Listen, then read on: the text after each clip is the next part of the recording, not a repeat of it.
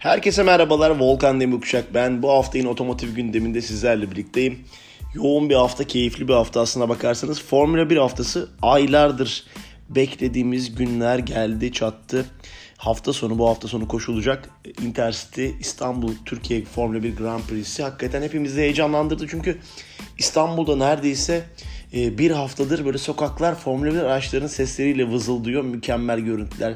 Yani tartışmasız Türkiye'nin son dönemde yapılan en iyi reklamı gibi geliyor bana. Çünkü hakikaten ülkece böyle şeylere çok ihtiyacımız vardı. Ee, her şeyiyle son dönemlerde iyi haberler duymaya çok hasrettik.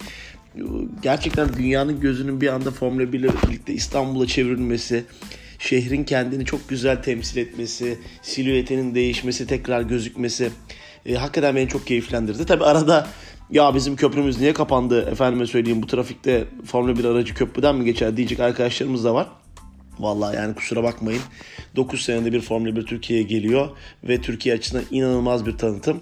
Yani her gün İstanbul'da trafik çekebiliyoruz. Bir günde Formula 1 yüzünden çekiverin. E, bu konudaki hiçbir eleştiriyi kabul etmiyorum. En azından eleştirilerin sonunda e, Türkiye'de hakikaten iyi bir şeyin olduğunu söylemek lazım.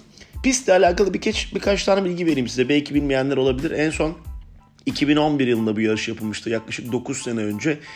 İlk yarış 2005 yılında e, düzenlendi. İnanılmaz bir heyecan, keyifle. E, yaklaşık ben de e, o dönemden e, düzenlenecek son döneme kadar bütün yarışları izleme şansına sahip olan şanslılardan biriyim.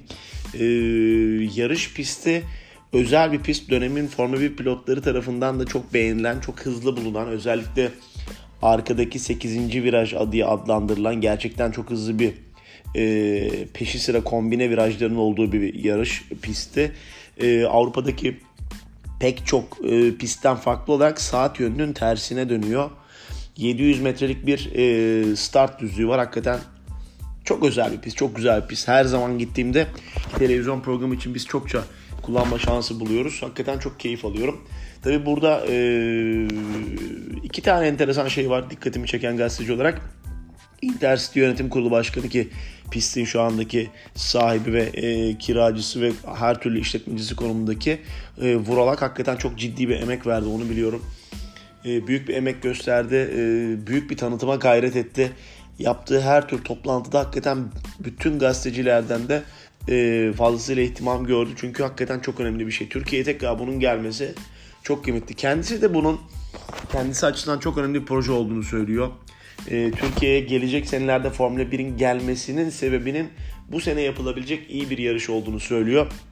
Öte tarafta Türkiye Motor Sporları Federasyonu e, da yarışla ilgili durumu e, kendilerinin yaptığını söylüyorlar. Aslında burada bir tam bir birlik maalesef yok. Biz otomobil gazetecileri tarafından yani bir o tarafa bir bu tarafa bakar durumdayız. Dolayısıyla ben e, Total'e bakıyorum. Total'de hangi taraf e, daha çok destek verdi onu bilemiyorum ama bir gerçek var ki Formula 1 Türkiye'de uzun süreden sonra tekrar yapılacak. Emeği geçen herkese de tekrar teşekkür etmek lazım. Başta Vural Ak, Ak, Ak olmak üzere e, Türkiye Motorsporları Federasyonu'nda Başkanı Eren Üçler Toprağı'nda bir teşekkürde bulunmak lazım. Hakikaten Türkiye'ye tekrar böyle bir e, organizasyonu dahil ettiler. En önemli şeyi söyleyeyim size. Bu aktivitenin, bu Formula 1 yarışının, bu çılgınlığın her sene devam ediyor olması. İstanbul'un en aranan pistlerden biri olması. Hakikaten bu benim için çok önemli. Otomotiv sektöründe tabii yenilikler olmaya devam ediyor. İkinci el fiyatları yine arttı. Döviz kuru bu sefer ilk defa nispeten uzun bir süreden sonra düştü. Ee, Ekonomi Bakanı'nın istifa etmesiyle birlikte işler normalleşiyor gibi gözüküyor. Ee, en azından şimdilik. Ee, döviz kurlarındaki aşağı doğru birazcık da olsa salınım. Bakalım uzun vadede otomobil fiyatlarına olumlu yansıyacak mı? Heyecanla e, bunu bekliyoruz. Birkaç otomobillerle ilgili size bilgi vereyim.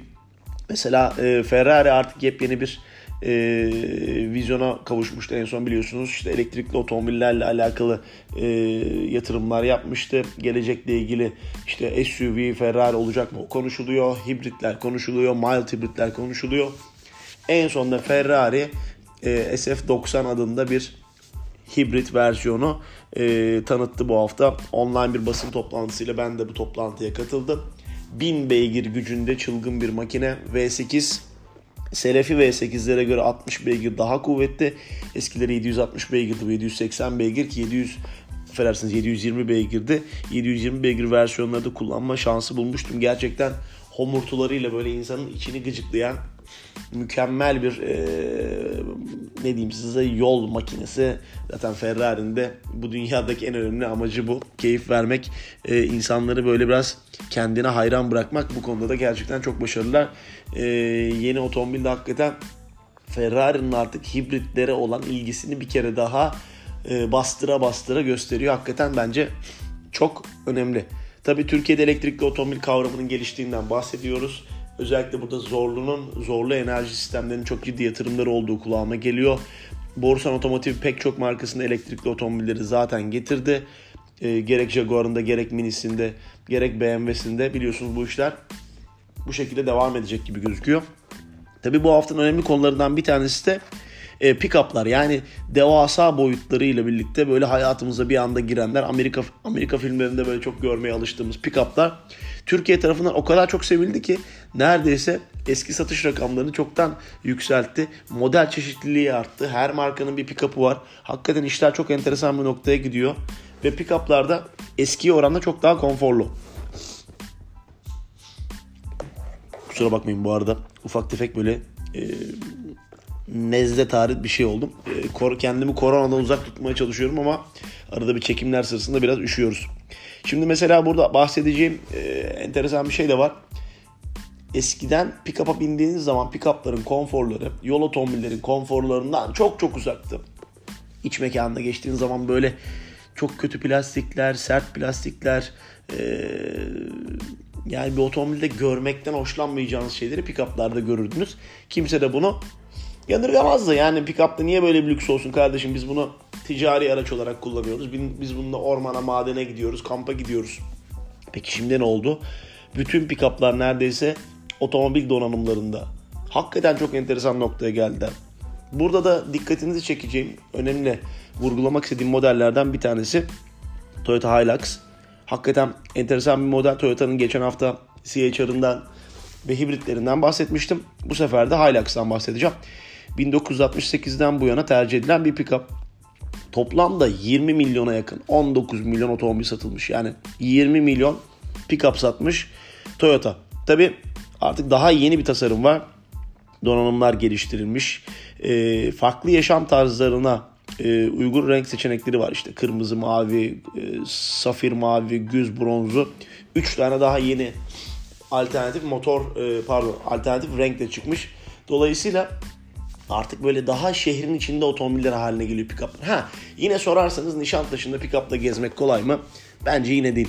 Ama yani şöyle düşünüyorum. Bir yandan da 7 serisiyle gezmek de kolay değil Nişantaşı'nda. Veyahut e, trafiği çok yoğun olan bir yerde devasa bir SUV ile gezmek de çok zor. Dolayısıyla zaten pick-up'ların vergi avantajıyla birlikte SUV'lere çok ciddi alternatif olduğunu da söylemek lazım. Mesela Toyota Hilux ile ilgili bir e, detay daha vereyim size. 8 inç dokunmatik bir ekran ve e, arka ve ön park sensörleri standartmış. Yani eskiden diyorum ya size multimedya ekranı olan e, bir pick-up deseniz güler geçerdi insanlar artık. Tabi bu da bu da enteresan donanımlardan bir tanesi. LED'ler var. E, otom, tıpkı otomobillerde olduğu gündüz farları var. Her yerden baktığın zaman dikkat çekebiliyor otomobil. Zaten devasa boyutları var hepsinin. E tabi bir de eskiye göre donanımların değiştiği gibi teknolojiler de değişti. İşte hatırlarsınız eskiden böyle arka süspansiyonları çok hoplardı. Pick-up'a bindiğiniz zaman böyle o içiniz ayran gibi olurdu. Şimdi öyle değil. Otomobil konforunda süspansiyonlar kullanılıyor. E tabi 4x2 modeller var. E 4x4 modeller var. 3,5 tona kadar bir römork çekme kapasitesi var. Bence bu çok önemli. Yani şöyle düşünmeniz lazım. Mesela nasıl Amerikan filmlerinde adam gidiyor e, pick-up'ıyla e, arkadan şey çekiyor. Evini çekiyor, e, teknesini çekiyor. Artık bunu Türkiye'de, İstanbul'da, e, güneyde çok fazla görmeye başladım. Dolayısıyla yani pick-up'lar hayatımıza daha fazla girecek gibi gözüküyor. Tabi elektronik donanımlar da arttı. Yokuş kalkış sistemi, yokuş eğim iniş sistemi, e, destek sistemleri falan hakikaten çok enteresan. Tabi Türkiye'de Toyota Hilux'la ilgili bir, bir detay daha vereyim size. 2.4 litrelik dizel motor seçeneği var. 6 ileri manuel ve 6 ileri otomatik şanzıman alternatifleri var.